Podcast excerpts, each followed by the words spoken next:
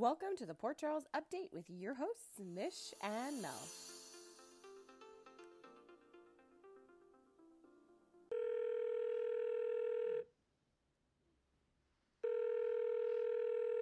Hello. Hello, hello. You ready to What- do this thing? So ready. Okay. So, um, I want to start with Chase. Oh, my little friend Cheese. Like I like okay, I know it's um it's a bad reference, but like and I know I'm skipping ahead like a teeny touch, but I think it like really sets the path for everything. Um I think Chase would have been a DOD member. I mean, now, like now, you think? I don't know. I like he's he's not that gullible, and that's what's kind of bizarre about how this is going to work, right? Because they're obviously pushing Chase towards the dark side, and he's not gullible, right? He sees things for No. exactly what they are now that the rose-colored glasses are off, or whatever you want to call seeing the bed where your wife had sex with her best friend, whatever you want to call that. But like that's what's kind of bizarre about the whole chase situation right now is that he is seeing it clearly right like he starts to kind of tell austin stuff like you know she only married me because i was dying but surprise i'm still here and i'm like ding ding ding and it's just like what i liked is that he also acknowledged his role in this that he did not exactly make that he did not exactly make it easy. I mean, I'm sorry, but like, how do you reject somebody who's dying? Right? Like, how do you say, like, will you marry me? And her being like, you know what? Like, I'm not sure we're there yet. like, what was she supposed to say? Like, I think maybe in time I might get there, but I'm just not ready right now. Okay. Like, that's like, I think at the very least, he's finally acknowledged that he's put her in an impossible situation. So it's just sort of like there is such a disconnect between what he's saying, which is more in line with the reality, Mhm. so Chase is struggling with being straight up mad. And I think there's a really huge part of him that wants to be mad, right? Like the when he's at the Quartermaine house, he wants to be mad. He wants an excuse to be angry and to Yes. unleash some of it. You could see that. You could see that in the way he looks at Willow. But then at the hospital, he's all like, you know, I I kind of created this situation too. You know, how could I not see this? And again, he didn't want to he really really didn't want to. He really wanted to believe in the happy ending that he did this heroic thing for her by like Mhm. sacrificing his love and it all worked out in the end. Like he was just living for that narrative. But then at the hospital with austin he acknowledges that like you know she's actually in love with him and i need to let her go and i need to like allow her to be happy. So there's this part of him that is angry and rational and then there's austin who's being very straightforward about what he wants Yes. like Chase was like, "You're trying to manipulate me." He's like, "No, I'm being pretty direct about what I want."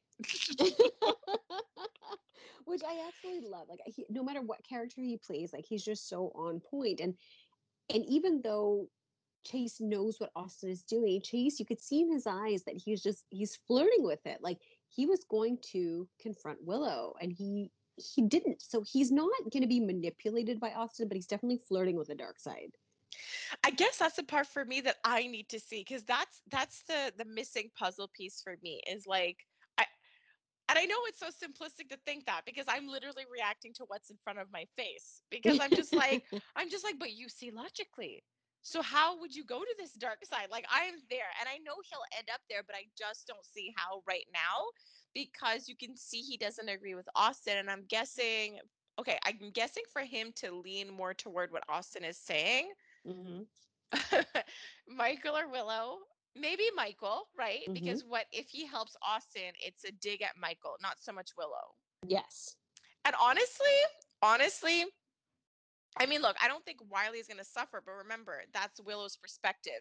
ELQ doesn't concern me too much, but I, it is Wiley's legacy. Yes. So that's Huh. something that I feel like Chase won't take into account. That I feel like something might happen where Michael might do something to grate him or get under his skin, or something about like them might kind of really push him to kind of go to the dark side. And I think that Chase might be focusing maybe more his revenge on Michael. That I don't think he's going to like whatever happens to ELQ. I feel like he's not considering the impact on like all the people in that house because he has a relationship with some of those people, right? Like he obviously Yes. has a respectful and amicable relationship with Monica. Monica is somebody who means a lot to Finn. And while Willow is not directly connected to ELQ, Wiley is. And I don't think he's thinking about that, that Willow, you know, might look at him and be like, dude, you're messing with my kid, right? And that's sort of a that's sort of like a I feel like a non-forgivable area for Willow, right? Like I don't think he realizes that he's giving people a reason to be mad at him too, right? So it's kind of like the whole, you know, two wrongs don't make a right. They might have screwed you literally, but like what you're doing also I don't think that works. but what he's gonna do is, you know, is gonna rub people the wrong way. Um, and even he, Brook Lynn, like, how is Brook Lynn gonna feel? Right? You know, like she's been in knots about the reason the family lost shares, right? Like about how Valentine took over. You know, she was gonna fake a pregnancy just to make that right. Not to mention, she sees Austin as a massive threat um to her daughter you know so like how how is brook lynn gonna feel if she finds out chase had anything to do with helping austin in any way so i think he might be pushed to do things in a really rash way but i feel like chase has not really considered how negatively this will blow back on him No, it's like he's never been in this like twisted world of kind of flirting with the dark uh, side of things, the revenge end of things. The only person that I could see eventually forgiving him first would be Brook Lynn because that would push them closer together because she understands being in that position where you feel like you have no other out and these are the choices that you made. You are willing to deal with the consequences, but you did put yourself in that mess first.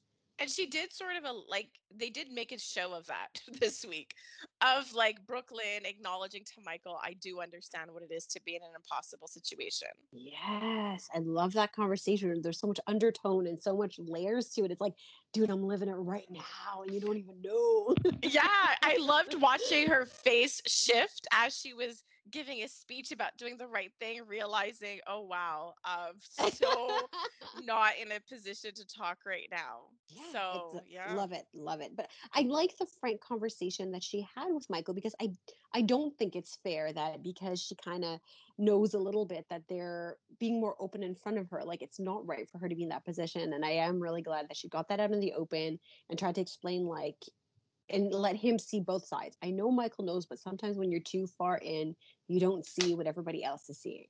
And the worst part is, I don't even think they're being open because Brook Lynn knows. I think they're being sloppy. This is exactly the thing Oh, that people okay. warned them about. You know, people were saying, you guys have crappy poker faces. Like your love for each other is showing. Brook Lynn warned Michael and Carly warned Willow.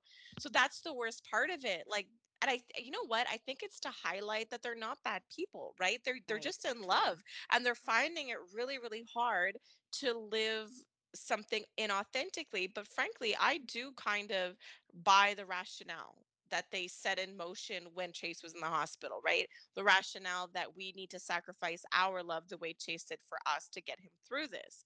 Um, and funnily enough, I do agree with the silly logic that Willow came up with. The benchmark of five steps.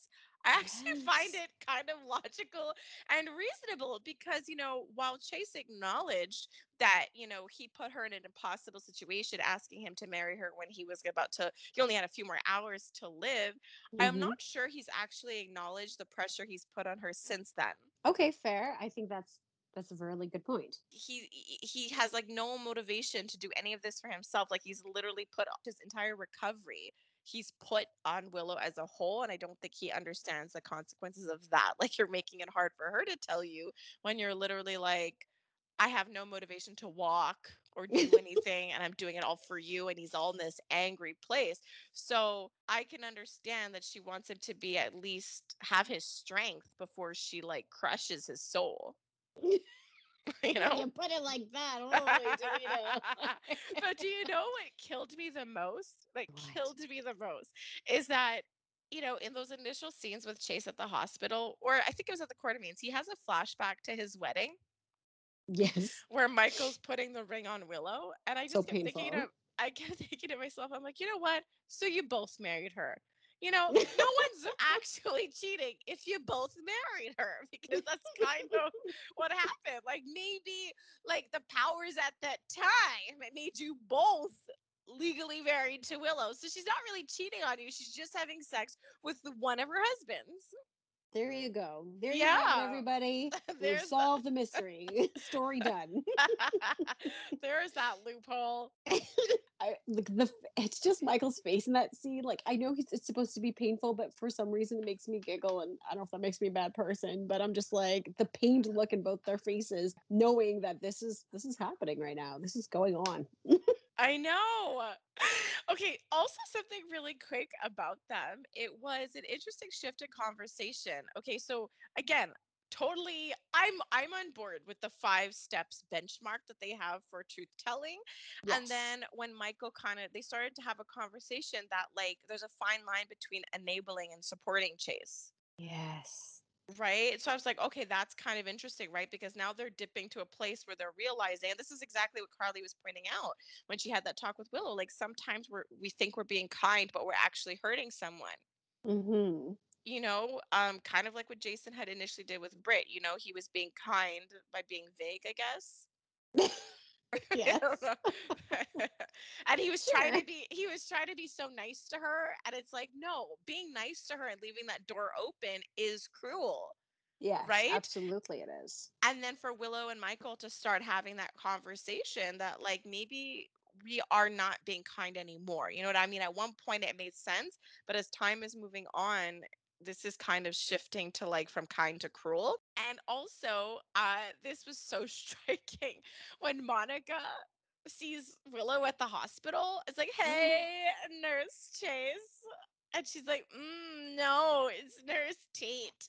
And then Monica makes the point of not just being like, oh, okay, sorry, Nurse Tate. She, she had to like dig a little bit more, be like, oh, I'm sorry. Like last time you took all of Michael's names. So I just thought that you would have done so for your current husband. And it killed me. It made me laugh because Willow had a very um striking scene, right? Because she gets married for the court thing, and there's a really striking scene where she corrects the lawyer, Nelle's lawyer, uh, Martin, and goes, "It's Mrs. Michael Corinthos."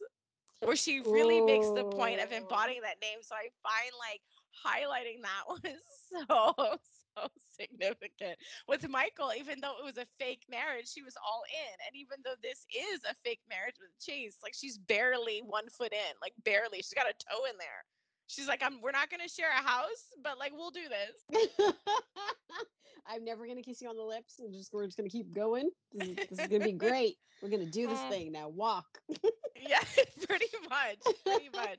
I loved seeing her at the nurses station though, and yes, that conversation was super awkward, but it was so cool. One to see Felix there. That Yeah. was so fun. And I'm like, oh, does that mean he has like a number at the nurses ball? Oh, 100%. That's exactly it. We're like, let's just, you know, bring all the nurses back, get you all ready so you're not confused when they're taking over the nurses' ball. Right. And I just love the like the conversation, the way he was testing Willow, um, his reminiscing with Elizabeth. Like it really makes you think like they've been on there for so long. Yeah, actually. Yeah, there was something about that, the whole like passing the torch.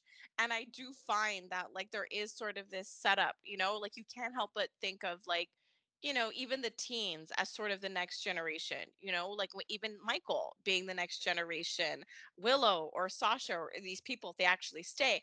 But it's just, you can't help but notice that. Absolutely. Like I just I love that. so, anyways, but yeah, so like I just found that to be such a significant exchange that they had. Um, and seeing, okay, so I know it was really positive for Willow, but it honestly made me a little bit sad because it made me think of Kiki and the path that she was on. And she was going to be that next generation. She was going to be part of that unit and that club at the hospital. And that kind of went awry. Oh my god.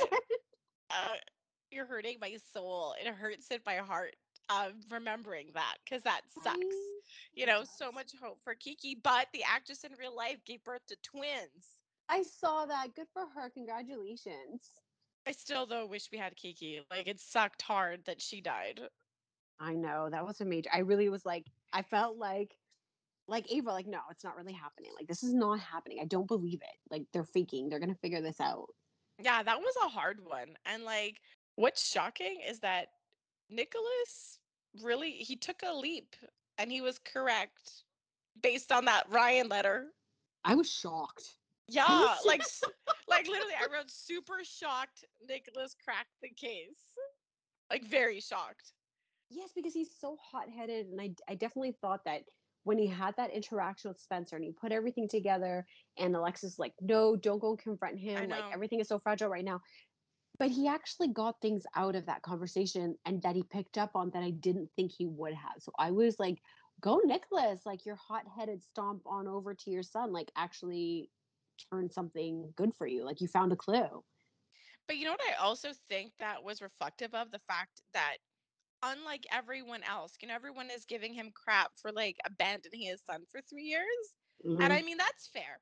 But what this shows is, regardless of not being around his son for three years, he still knows him better than anyone else and understands that darkness that Joss warned Trina about in a very watered down, rosy kind of way. that he's a little messed up, right? Because essentially it's just he has a dark side to him. It's not just about being spoiled, it's about the fact that he is a Cassadine and with that comes a very dark history. Absolutely. And I, I- like I'm still kind of I mean, I like that Nicholas went to Ava, explained the That whole shocked thing. me. Did that not shock you? Because it's one thing for him to figure it out and tell the camera and talk to himself, but because he didn't, because he didn't tell Laura, right? He didn't tell No. Laura or Kevin. I thought he was going to. Um, I 100% loved Laura being like, "No, no, we're gonna stay." And, Yeah. like, and I, I, I loved how they threw in like that little wrench in the plan for the teens, right? Of trying to pull one over on the adults and them kind of being like, I don't think so. like for you to have this much freedom. It happened to Spencer with Laura, and it also happened to Joss with like uh Jason, Jason and Carly. But yeah, like to me, I was shocked when he said it to Ava because I'm like, okay, so like he knows, but he's really confident about what he's thinking. I, I and I love that there were so many things to kind of dissect in that scene because Ava's still not sure what the heck is going on and why he's there. So she's already like up against a wall and ready to just kind of like talk him down, even though she loves him to pieces. He comes in with his confidence and his gusto, lays it all down. Like it just showed me like what their partnership is, what their forgiveness is. Like she wasn't even mad. She's like, "Are you sure about this? Are you sure you want to walk down this path? Are you sure you want basically do you want this to be the reality because we could kind of pretend that it's not." Yeah, like you know, like that's it's incredible, right? Because she lost a child and she's actively Yes. separating herself from her child. Um, so so history doesn't repeat itself, essentially. And she was there to witness Spencer's loss of his father. She obviously regrets her choice not to help him. She knows Yes. she hurt Spencer a lot. And the last thing she wants is for Nicholas to have to experience a rift or a separation because not only did she suffer the loss of Kiki, she suffered the loss of Kiki under terrible circumstances with regards to their relationship too. And the fact that she was willing to step in and be like, is scheming parenting? And do you really want to do this? Okay, so what I'm having a hard time reconciling is that Nicholas understands what's happening. He explains this to Ava. He has this big plan as to what's going to happen next. We see the wobbly camera at the end of Friday's episode.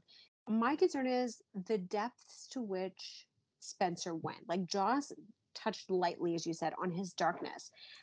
How do you reconcile all of these emotions? How will Nicholas and Spencer get past this? It's not like he's a little kid pulling a prank he's you know they keep repeating that they're 18 they're 18 they're adults big air quotes that you can't see. So he's making these decisions knowing the consequences. He has mentioned you know ava's child. He knows what happened to kiki. I, I am having a hard time as to like how is laura going to see this? How who is going to be there for spencer when nobody is? It can't just be trina. She's she's a child what is going to happen next? Is Ava going to be the one that bridges the path to everybody for him? Absolutely. Like I I 100% think that's the case and that's what they're setting up, right? There's look Mhm. look how they've positioned Ava. Ava is talking to Trina about how like Spencer, you know, this is a big step for him. Look at what Spencer did.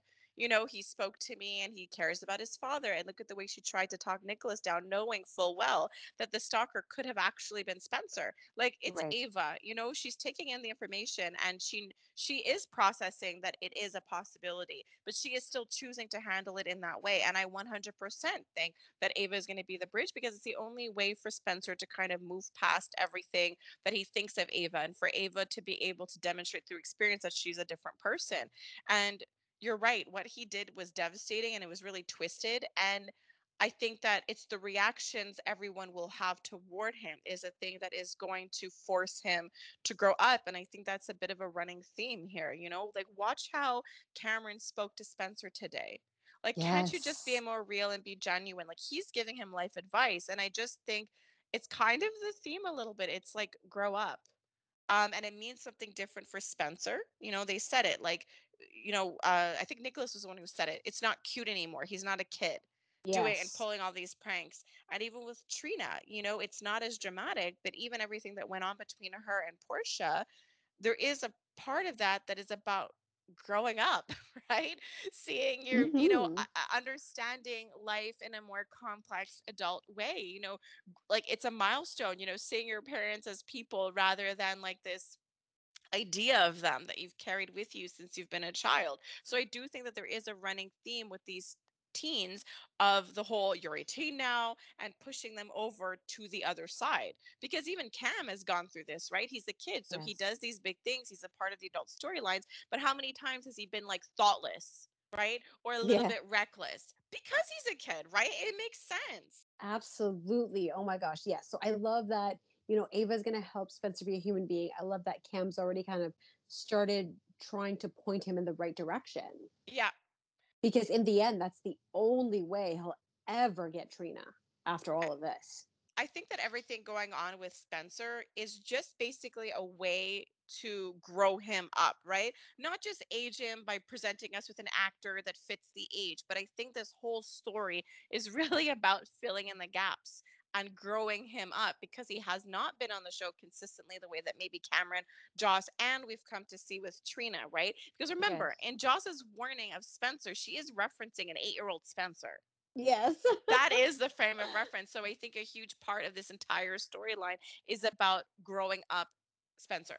Absolutely, making the right choices. And we got to know a little bit more about Spencer this week. Like we see this facade, we're obviously taking off the layers, but there was a few different instances, like when Joss was talking about her bodyguard and Spencer pipes in and he's like, he's still searching for that approval and dad love, even though he's upset and the stalkering and the mending bridges. He's like, oh yeah, my dad watches me closely too. It must mean he loves me so much. Yeah, I did find that a little striking. Honestly, I didn't know what Spencer was referencing at that point in time. And I think it is reflective of exactly what you said a desire to be loved and connected, which is what Cameron was trying to talk to him about. Exactly. And then we learn about his friends and how detached everybody is and what their focus is. And even though he razzes Cam, he genuinely cares about him. Like when he brought Yeah, him to change clothes, I really didn't feel that was a dig. I really felt it was like, no, come, let's go get ready. The girls are getting ready. So, like, let's go get ready. Yeah, it, it totally warmed my heart when I saw that because I did see glimpses of Spencer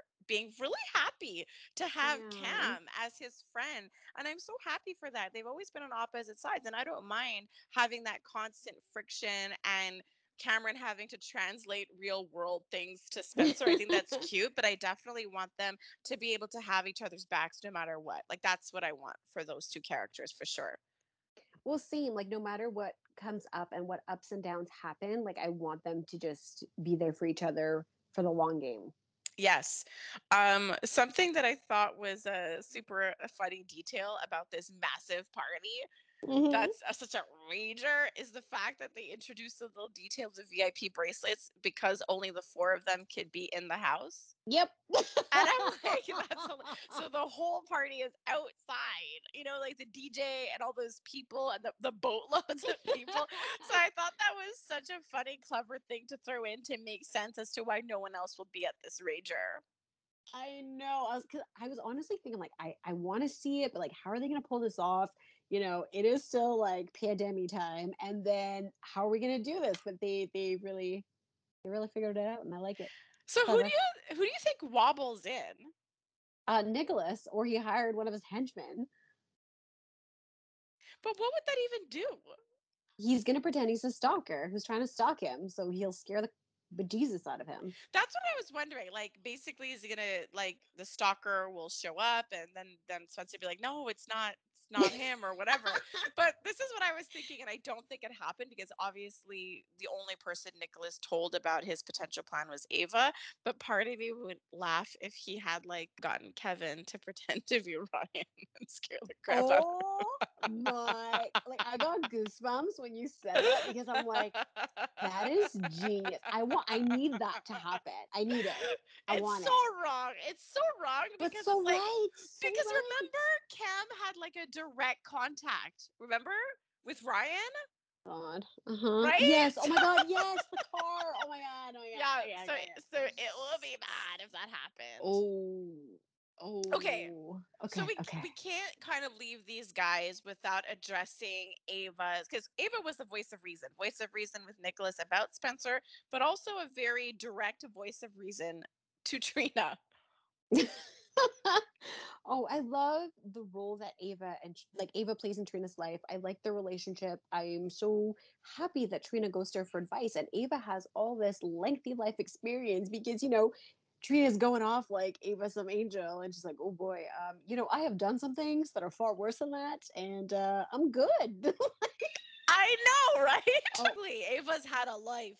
has she ever so i really like that she was bringing that perspective to the table because like we've been saying trina is young she thinks she's older she thinks her mom did like the worst thing in the world because she's such a normie in the world of port charles that this is like completely devastating but there's like and not that it isn't but this is port charles we know the lengthy rap sheet that some people have so i really really enjoyed the place where ava was coming from in the sense of her experience as a grown woman, but as well as her experience with her daughter, like roping that into the fact that, you know, distance is terrible. And when one thing goes wrong, and if there's that breakdown in communication and you're not able to work things through, we don't know how much time we have. So, without saying that, she brought that into that conversation as well. So, it had so many layers. And I think that Trina felt that, even though she doesn't really know all of the details. No, I totally agree. And like, I love the way Ava addressed her and without hesitation, just telling her it's none of your business at all. And she laughed about it. And I love that. I love setting that boundary, you know, like I don't have to tell you about my life. Like, I don't owe you that. But in terms of what you said about it being a dramatic storyline, it was relatively straightforward, right? She had a husband who had a completely different life, uh, one that was so drastically separate from hers and Yes. this sort of happened, you know, exactly like what Ava tried to give Trina as a potential example for why somebody might have done that, you know, why a good person, as you know, Trina sees things as a how a good person would kind of do something like that.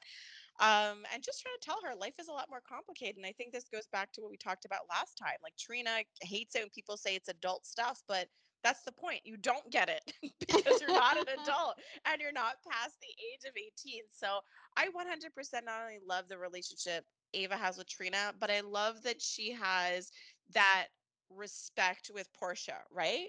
You know, and they they had to squash their issues ages ago and I think it's comforting for Portia to know that they're on the same page that of course Ava would have her back, right? Of course her and Trina have like a very special bond and relationship, but she's also there to sort of steer her in the same direction as Portia and to not cross any lines or come between them, you know?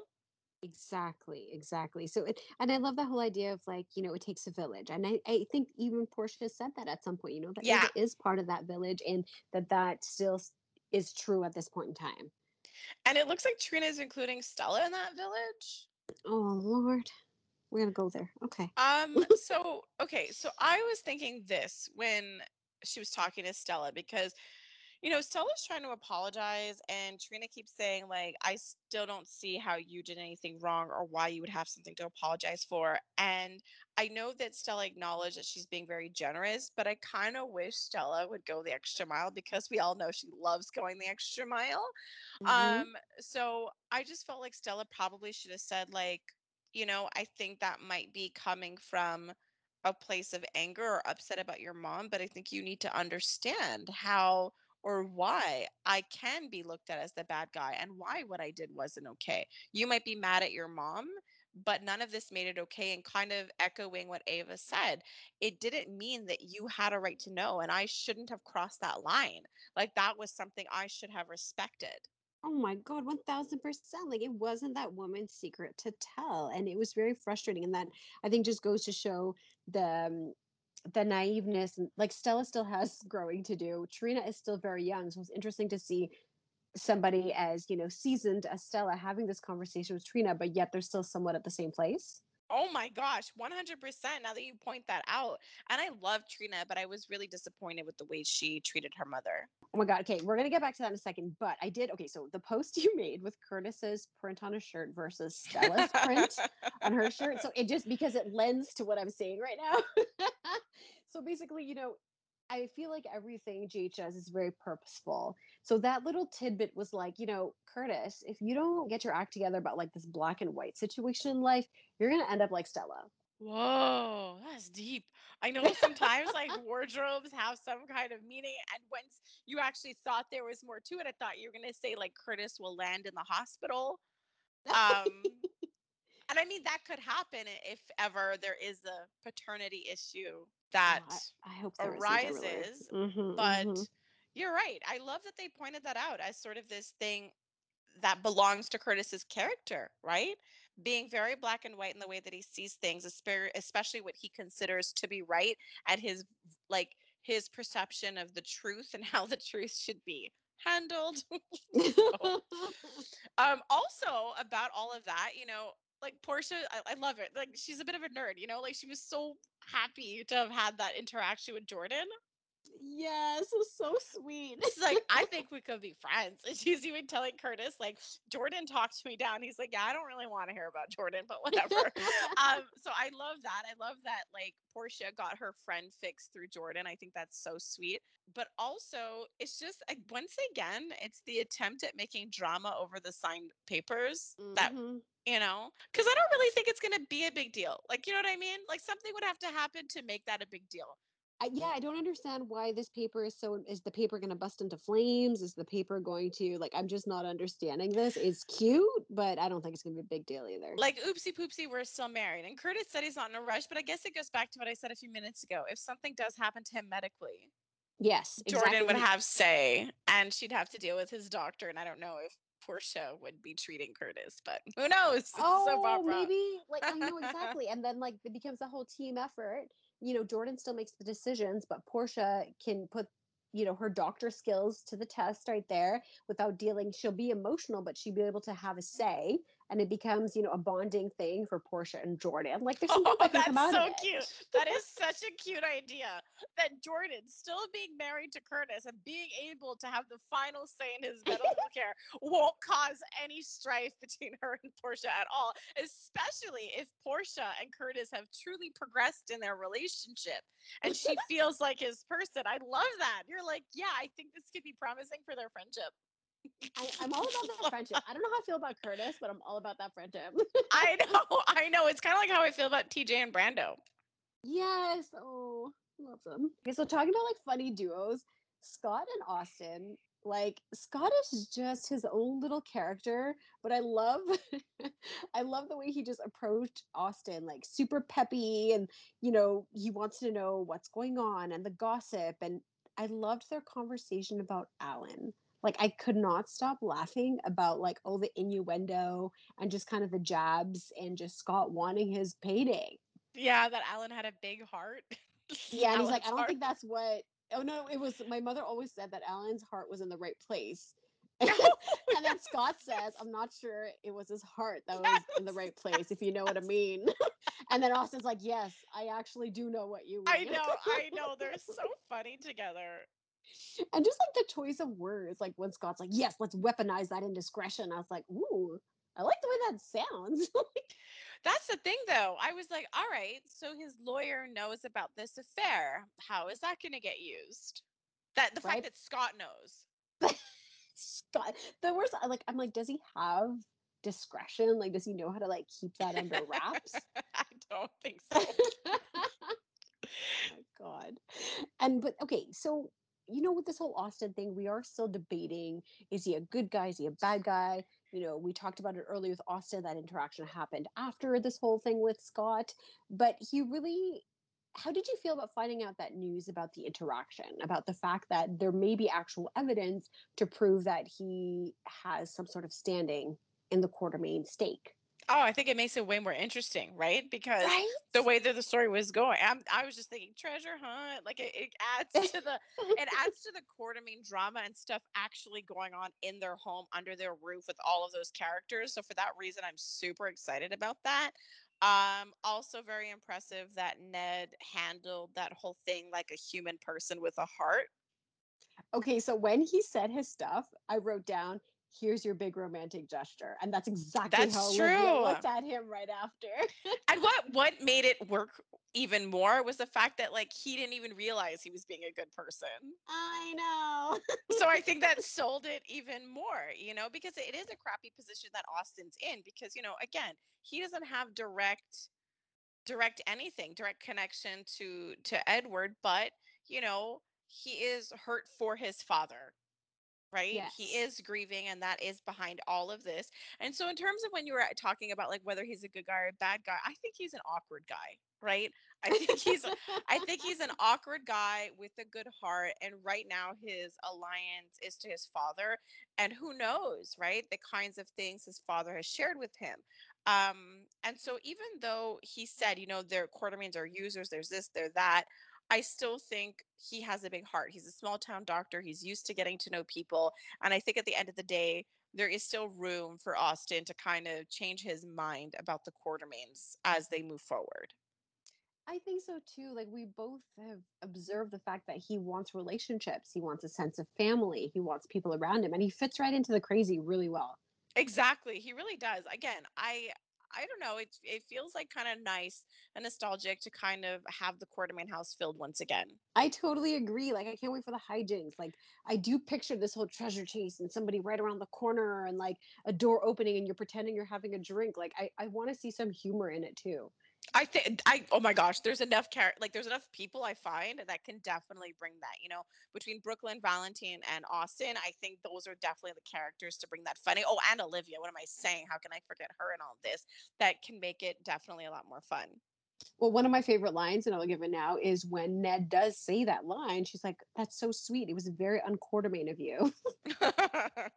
I'm like, "Yes, you read my mind."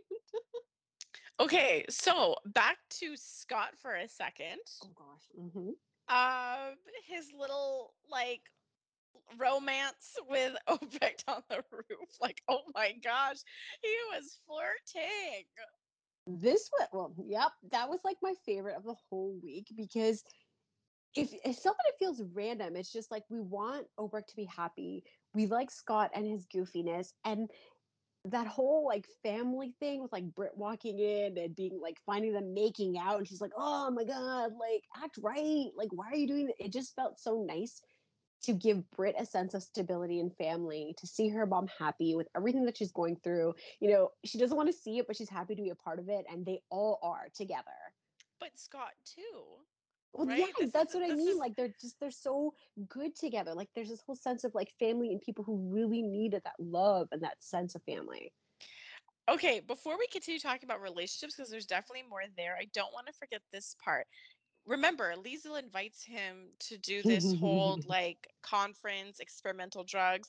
And I knew this from the moment she was diagnosed with Huntington's. I wondered, will they allow it to run its course in, in a sort of the way that they did the Alzheimer's storyline, or would something else go on here? Because hmm especially with Obrecht being attached, you know, to Britt as her mother and knowing her history with experimental drugs and experimental facilities that she has worked at, I was sort of waiting for that. Right. I was really, really excited. I like that they're gonna go on this adventure together. Um, and to me it was like, okay, deal's done. Checklist. She's gonna be fine. At the very least, I feel like she'll find something that will postpone it and it'll kind of put the thing on the back burner for some time, right? Her illness on the back burner. Um, but what I like about this little family, right? So you got hmm coming in with Scott and Obrecht. You know, Scott is connected to his other sort of surrogate family, right? He's a surrogate grandpa to Cam. Yes. And so there's whole Elizabeth's family plus Scott and his family, which includes Britt. I'm like, this will make some super fun family things. And remember, Sam is also included in Elizabeth's family as well. right. And then I was wondering this because when Spencer joined them and was giving everybody a summary on who these people were, Scott says to Spencer, if ever you get in trouble, let me know. And I kept thinking, oh my gosh, how is your fake grandson Cam going to think about this? But it's interesting how, like, Scott has been inserted a little bit into Spencer's life in that scene. So, mm. again, interesting family connections here. I love it. I love it. And I like, oh my God, just I need to see that. And was Now. Britt really supposed to be all like, y'all come to a teen party? like, like I'm like- planet was Spencer on that that would have happened? I love how Cam reminded him that. So, you think the chief of staff of General Hospital, okay, is to come to your party? I loved it. Like I know he loves her and everything, but I'm like, so this is your version of a rager? I'm really confused right now. I know, and it's really sweet that after all these years, remember, because again, they're referencing Spencer from when he was eight years old, is still hold like he still holds on to Britt as like a mother figure, right? The woman he really wanted to be his mom, and I think that's the sweetest thing of all. And I and I forgot, right, when he came back into town and he sees Britt for the first time, like I forgot. And so again, Britt is obviously dealing with a broken heart, but I love that. You know, ha- her having that role with Spencer. You know, I, I f- I forgot that he was a part of her circle. So I think that's also just really cool. Oh, well, it's like I- Oh, mhm, that, yes. sorry, sorry. Just because you asked earlier who would be there to support Spencer, and I guess Britt would definitely be one of them. Absolutely. So what I would like, I'd love for Britt to be there for him, for Ava to be there for him, but he needs that person, like how Trina has Ava. He needs his version of Ava, which is Britt. He needs that like adult Yeah. influence. He has his, he'll have his friend circle of Cam or whatever, but he still needs that adult support until outside of the Cassadine world that can like, Yeah. shed some perspective. One hundred percent. They need that other adult that's not their parent to be like, no, your mom or your dad is one hundred percent correct. like they just need somebody else to like reinforce those same ideas. Right? Oh my gosh. So, Britt, Britt. So this is what I think of that conversation. Okay. okay, which one? Okay. okay. Well, where do you want to start? Um, look, I don't really know what Jax's deal is. Like, you're not a fun guy. Like, you show up to oh. Britt to run your mouth about like all that stuff. Like, I don't know. singing the same song but to somebody else hoping that he can drag her in and she's not buying any of it and she sees him for less than what he is now so he had an opportunity to build like an adult relationship with Britt and have this like nice rapport and then he squashed that and I- then he made her basically called her stupid Yeah, like he's such a jerk. Like he has to find someone to be self-righteous with because it's like it's not working with Carly and it's never worked with anyone else. So let's have it never work with Britt. Like it's just like this is what kind of bugged me. You know what I mean? Like you were in a bad way, she was in a bad way, and the whole point was you were there to like comfort and maybe lift each other up, have a good time together. But showing up to talk about Carly and Jason with her, I just feel like I don't know. Doesn't that a little bit defeat the purpose? Like I know that you guys want to be friends and that's part of your life and you want to share that with her,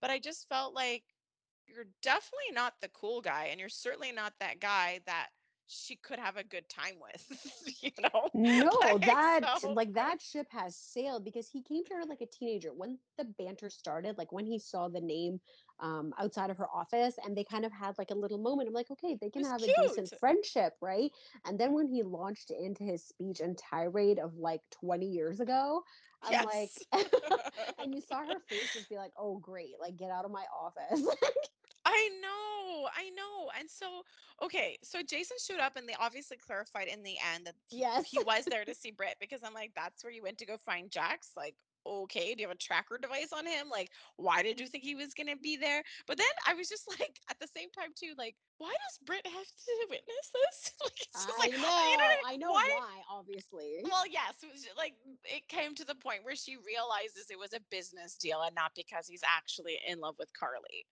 Right? So that's sort of like the bonus for for Britt. It is the bonus and to see the the low depths that Jax will go to to kind of squash their names and just like for crying out loud, he ran to Dante like a child. I, I was literally like, what a narc. And I'm like, first of all, first of all, you're gonna go to Dante. Yeah, the PCPD are gonna solve organized crime Mm-hmm. for good now that you asked. Yep. Okay. mhm, Because mhm. that's what kept them from from arresting these people and taking them down the path is that you didn't go up to one of them specifically and said, Could you do something about it? Like, what is help. the matter with you? What is the matter with you? Like, oh my gosh, like you're such a baby. Like, he's so bored. Like, somebody needs to keep him busy. Like, I don't know, give him a company to run. Like, I just oh kept thinking, like I kept thinking about you and and you know just talking about you gave us like a, an advanced level of the mob and how it works and how people can't get out basically is the gist of the Exactly. conversation. And then you have Jax like, I don't understand. Why don't you like? But- what killed me is like you're like Jason, do something, but it's like, dude, he's doing everything. that's exactly it. Because honestly, like, still very much watching Power, and there are all these like spin-off series that we plan and intend on watching. Like we were we are we are deep in that. You know what I mean? And that's the whole point. Everybody in Port Charles, for the most part, see the the rosier side, I guess, of organized crime, you know, the way they like, you know, the status, the influence, that kind of a thing. And so obviously when you're watching Power, you're privy to the darker part of it. And that's what was bugging me when I was listening to Jax because I'm like, there is no out. Like there is no out.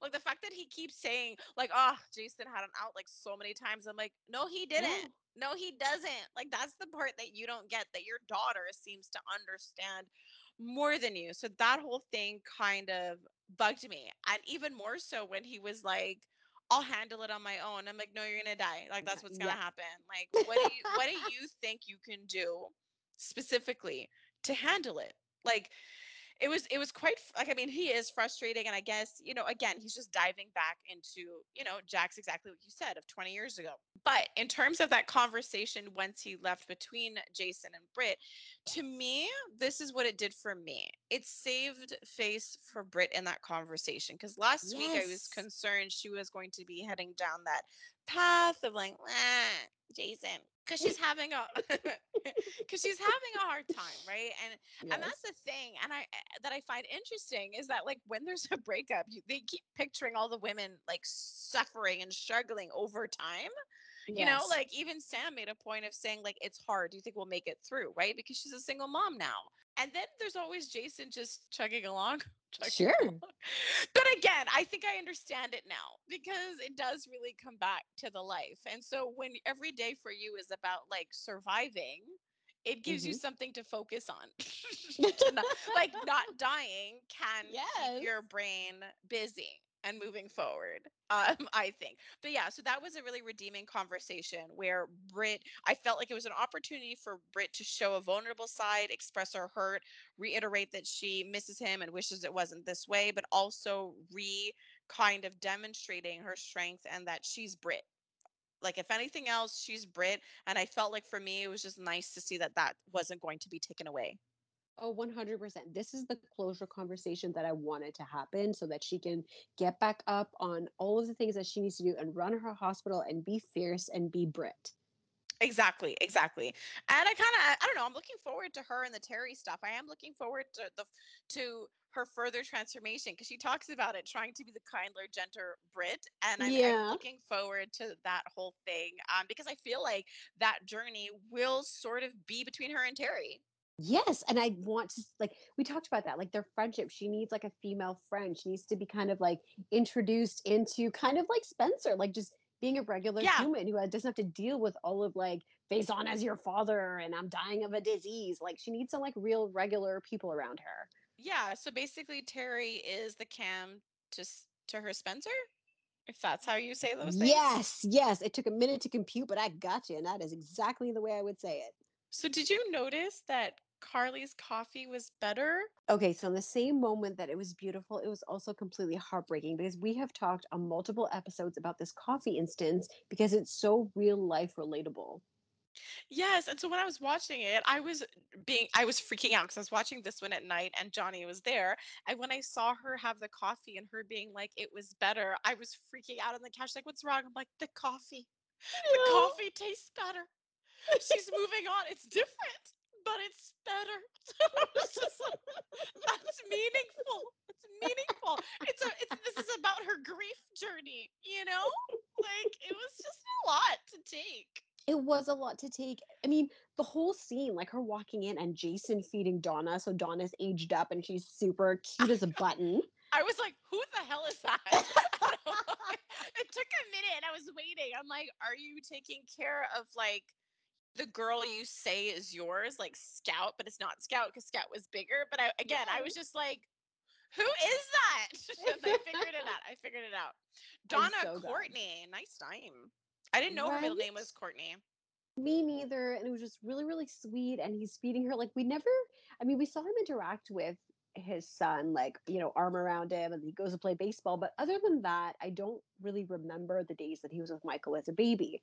So seeing Donna and call him dad or daddy was Yeah. awkward for everybody. But Carly kind of had a smile on her face. Like, all of those scenes with them together were so well done because there is such a journey like you said there's a grief journey there's a there's all the transition there's friend to potential lover there's you know where does all this trust go how does this change with physical touch like so when jason and carly's faces change you see them go from completely happy you see love you see awkwardness you see uncomfortableness you see new territory like I had so much fun watching those scenes because I'm like, damn, these people are so good. Like to go through all of those emotions in this like situation, which is already so hard, was amazing because it's like Carly's trying to push the boundary, just not push the boundary. She's trying to figure out what does this relationship mean? And you jump ahead to when she's talking to not so dead Sonny and she's explaining, you know, mm-hmm. how is this going to change our relationship?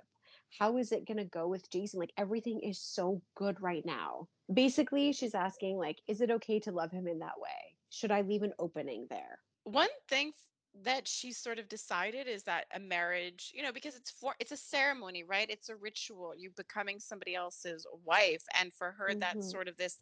Again, it's a choice she's making to let him go because a very direct question came up in that conversation she had with her imagination Sonny, which was, Mhm. um, "Is this going to be a platonic marriage or what?" yes. And she's like, I don't know. And I think that's what she's obviously uh, wrestling with. The interesting thing about watching it is all the awkwardness. It was cringy, but at the same time, that's what it's meant to be. And this is exactly what the actors have been alluding to that him and like Steve Burton and Laura Wright are basically finding their footing and they're dealing with some interesting material, which is exactly this. It's a new way of interacting and that's the point it's about transitioning their dynamic and when you said like we're not sure you know about like how this is where this is going right? Like we think it's going to lead somewhere romantic and this is what makes it so distinct from the willow and michael marriage right? Because it was Mhm. relatively straightforward fake marriage you're going to catch feelings and then you know you're going to you know most likely end up together. But the difference here is while this is a fake marriage and it has some of the same premise it also includes way more history that is not there with Willow and Michael. Mhm. And so this is what makes it really complicated. They're so like again, it's like they're dynamic. Think of it as a dance. They've been doing the friendship dance for so long and now they're changing the steps on each other. And so it cannot be smooth. And I like that. I like that they're kind of it, it didn't it wasn't this like in your face romance like oh my gosh we're having moments and it, they didn't jump into it like that and i mean i do feel like they're honoring that history which is you have been friends forever. You have no idea how to jump back into the sexual relationship you once had. You have no idea how to dive back into those feelings you once had for each other. So hell yeah, it's going to be awkward. So this is what's really interesting is that there lacks predictability about it, right? And by Mhm. predictability, I mean sure, maybe it'll turn romantic, but hear me say maybe because of what we're seeing now, right? It's the clues. Like with Michael and Willow, it was obvious. We kind of figured out every step along the way. And with Jason and Carly, I actually don't know all the steps along the way. Like it's hard to even picture them getting there at this point. And I think that's what makes this story interesting and not necessarily a repeat of fake marriages, people together and catching feelings. Is I like that they are giving it this sort of slow pace. And I am hoping to see a little bit more. And I guess for me, the pace stuff is interesting because Joss throws in, hey, when are you planning this wedding? Yes, yes.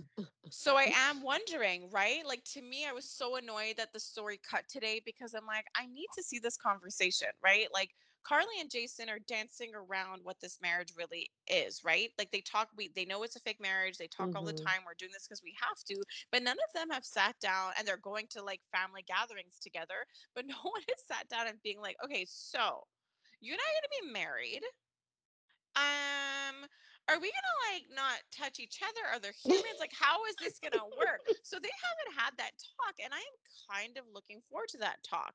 Um i want to know like I, I want more of that you know like I, I i want more of let's say the quartermaine family stuff and the awkwardness right? Because i'm interesting to see where these where it goes. I feel like we're just getting uh we're catching glimpses Yes, I was just going to right say that because, like, you know, he states clearly that, like, his job is to protect and love them. And then you see Carly's face really light up.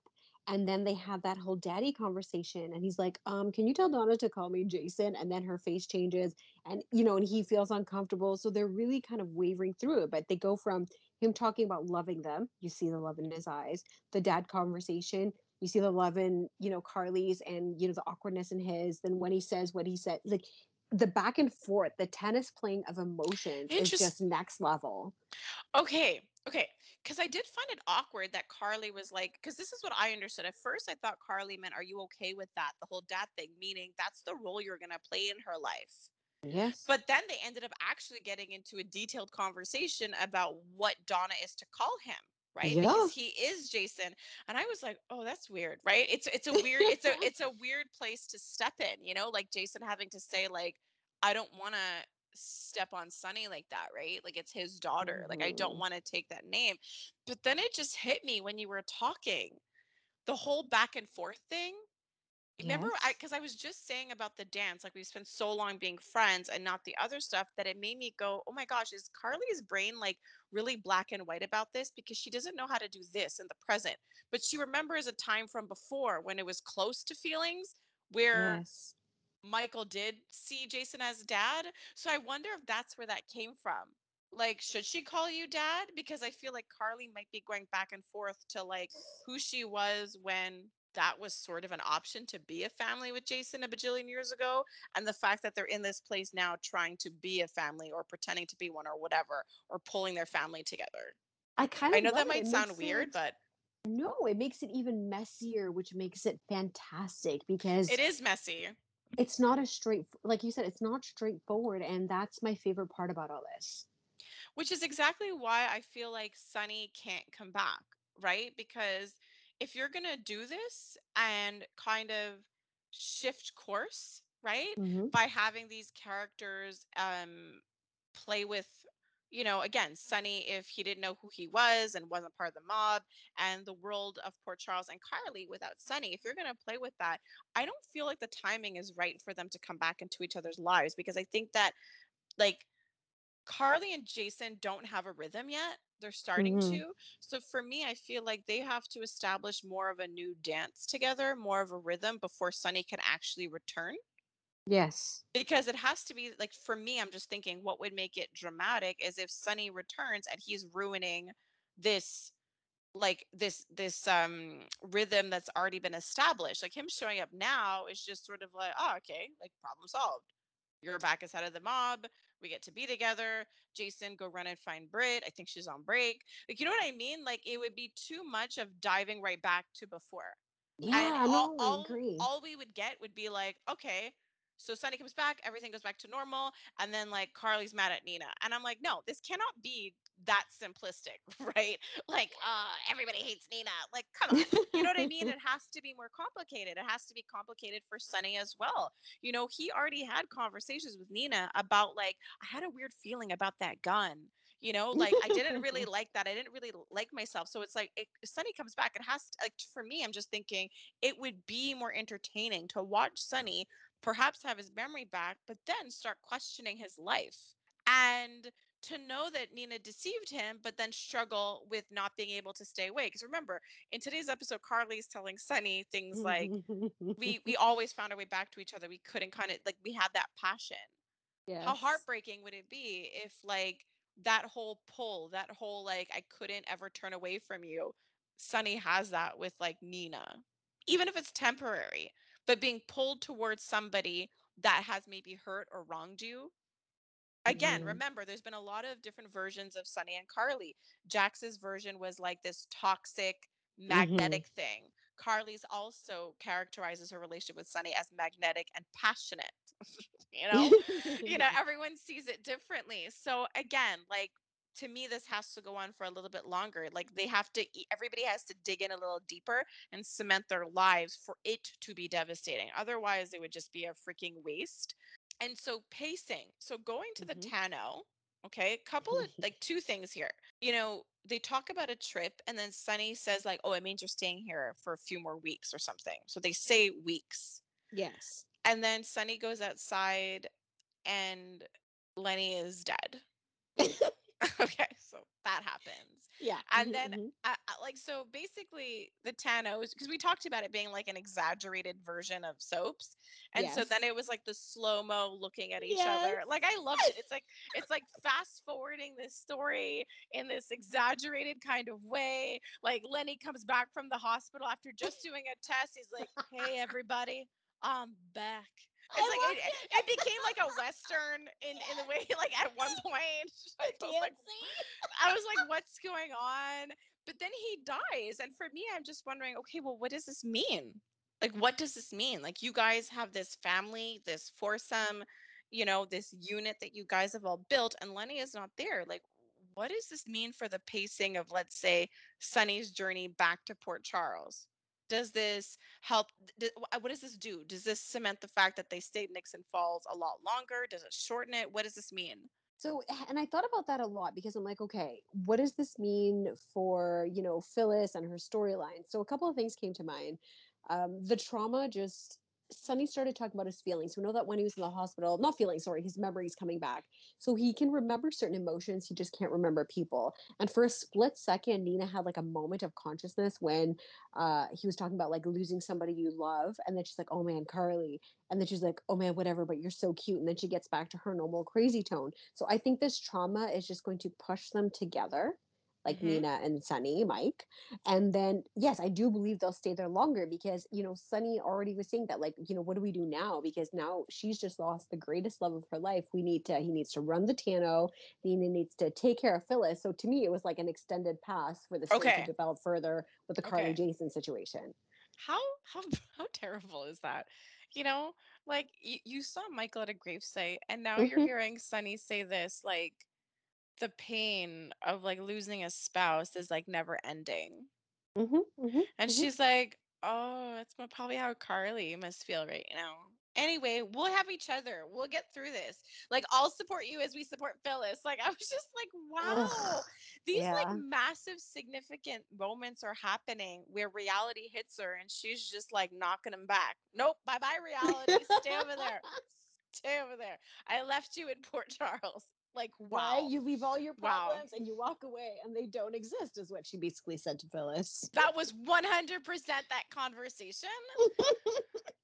So yeah, that was the Tan-O. That was yeah, it was the it, there was highs, there was lows, there was some crazy. It was fantastic this week. Do you know what was awkward though? Because like when Phyllis walked in, um, Mhm. she was saying, "Oh man, like we gotta open, but it's so nice to have this place to ourselves." So I'm like, that's like, so Lenny died at the entrance of your bar that's about to open. Yep. And because so because and then Sonny's like, "Do you want me to move him?" She's like, "No," and I get it. I get it. Nobody, you don't need to move the body, right? Because like it wasn't a murder. You you know, like like the like, s- like Sonny's instinct. Do you want me to move the dead body for you? I made a note of that because I'm like, who says that? Who what normal person be like like, okay, let's call, you know, the coroner or let's, you know, how do we deal with Yeah. this? Like, I could pick up the body. You tell me where you want me to carry it. Do you have a grave site already picked out? Is there dirt available somewhere? But yeah, like calling 911, but I'm also thinking like how awkward for the patrons just trying to get a drink. Get in? Oh, he's just having a snooze, you know. yeah, just just napping, just a little weekend at Bernie's on a Friday. Uh, just that's what's going on. Oh man, I, I can't. I can't even. But like, oh, right. What, like the line you said about Phyllis was so very much like a we're gonna stay close, like we're gonna stay together. I like it when it's close, it's just the three of us, is also another clue that this is gonna go on longer. Like I'm happy. Yeah, I me know, too. I know it's weird and awkward, but I'm happy because I just think the longer this goes on, like the better the fall, basically, and the more drama. Like it's really being set up. It's gonna be really good when all the truth comes out. Okay, so another thing we need to learn the truth about is what the heck happened to Hayden's mom. Um, she died. she, she she's dead, and she had a needle in the neck. So that whole thing, that that whole thing. Okay, so like kind of a little bit dramatic, right?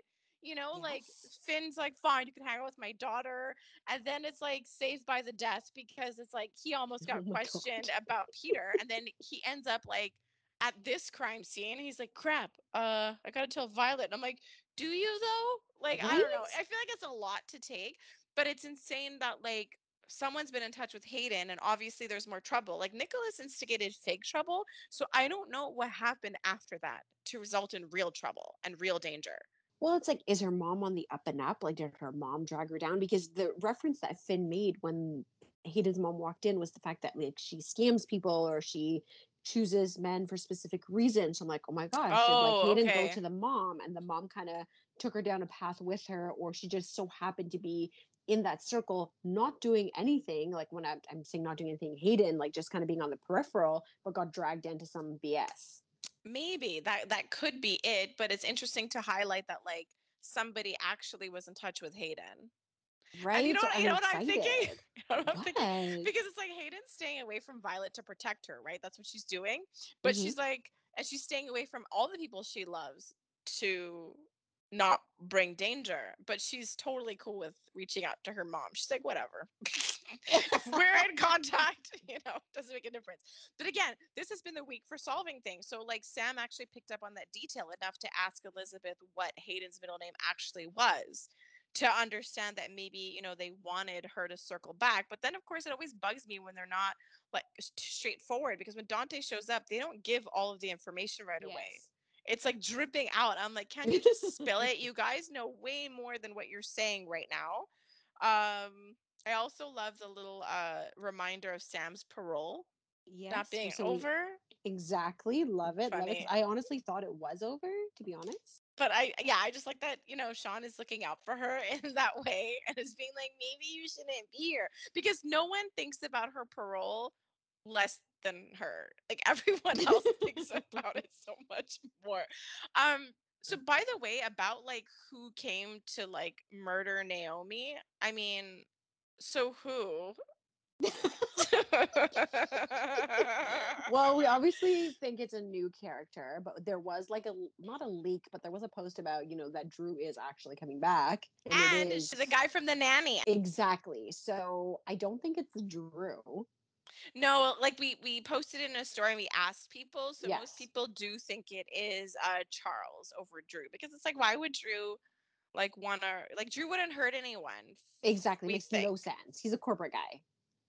Right. Again, we have no idea what shape he's in. True. Um, but again, I think it might be uh that Charles uh guy. I don't know who he's playing, but super looking forward to that whole uh storyline. Same. Okay, so then we have the whole I'm gonna call somebody I trust, and then they like give each other sexy eyes over like a murdered body. Oh my gosh, and then the flirting went up a notch. Like Dante kind of gave himself permission, right? Since that talk with Mhm, Laura. Like look mhm. how he like dove in all trying to flirt. Like it was really cuz like I mean he's always been like really charming and flirting I felt has come easy for him, but he's kind of nervous. Yes, he is struggling, and I love his kind of because we have this like darker, edgier Dante right now, who like he's a little monotone at times. He's a little sarcastic with her, and there was a part when they were in the hospital, and she's trying to get the details out of him, and she's repeating. She started repeating what he was saying because she knew he would say it, and he's like, "Well, that's not annoying." I loved it. I love that subtlety. And it's just so good. Like the delivery of his lines. And they came up with a name for their date, which they don't know is a date, but it's a date. But spa. And there was touching. Did you see her touch his back and touch his arm? And It's cute. I'm sorry, but it's like the chemistry is there. The chemistry is there. And it's really adorable because, you know, I think today specifically they depicted they're two single parents that are struggling, but are seeing like light a little bit and are kind of, you know, acknowledging their feelings for each other. I I want to see that relationship progress. I love them together. I want to see more of them. I think it's gonna be cute. I think it's gonna be really cute because they have this like fighty, flirty thing going on. Yeah. So I think it's adorable. And look, I think the reality is is that they are like Sam and Jason broke up. So I do think they go out of their way to push them into different circles altogether. And I like that. I want, you know, we've discussed like Sam was lost for a long time and she finally has her identity back and she is a whole person. Dante is a whole person. They have so much in common and she can have one of those real relationships. Like when she was, you know, makes me think of when she was with Drake. Like I want her to be with somebody she's compatible with. And when she was with Drake, I just don't feel like she was maybe, there was a lot going on and the storyline is a little bit blurry, but I feel with Dante, it's very realistic. Yeah, I'm actually really interested in seeing that because Sam is the one that referenced her relationship with Patrick to Carly about a time when things felt a little bit more at ease. So I am Mm. looking forward to seeing if Sam will reference that again or make some kind of a comparison to that time with Dante. So we get a sense of where does he fall because she's moving away from Jason because he's dangerous, but there is that whole thing about dating a cop too, right? It's not exactly safe. I mean, obviously the Mm. family is a little less in danger than the mob, but there's that risk for the person you are with. Oh my god, and I would love a scene where like her and Dante are going to pick up Rocco at the Quartermaines and Carly and Jason are there. Like there's just so much fun stuff because she's she won't care. She's just like happy in her life. She'll be like, "Hey guys, what's up?" and that's the that's the thing though is um i'm looking forward to all of that overlap at the quartermaine house but that's the distinction between sam and dante and jason and carly is that sam and dante are entering a very like easy breezy we're on the same page yeah. it's a lighter experience but with jason and carly they're nowhere close to that oh at gosh, all, no. right? They have not found their groove at all. So I think it will be interesting because Sam may very well be in an easy breezy place. Okay, so I think we did it. Hmm okay, do you have any favorite lines or gold stars you'd like to give out for the week? Honestly, my favorite scene was the one you described between Sam and Dante when he had that like soft, sarcastic line about like, that's not annoying.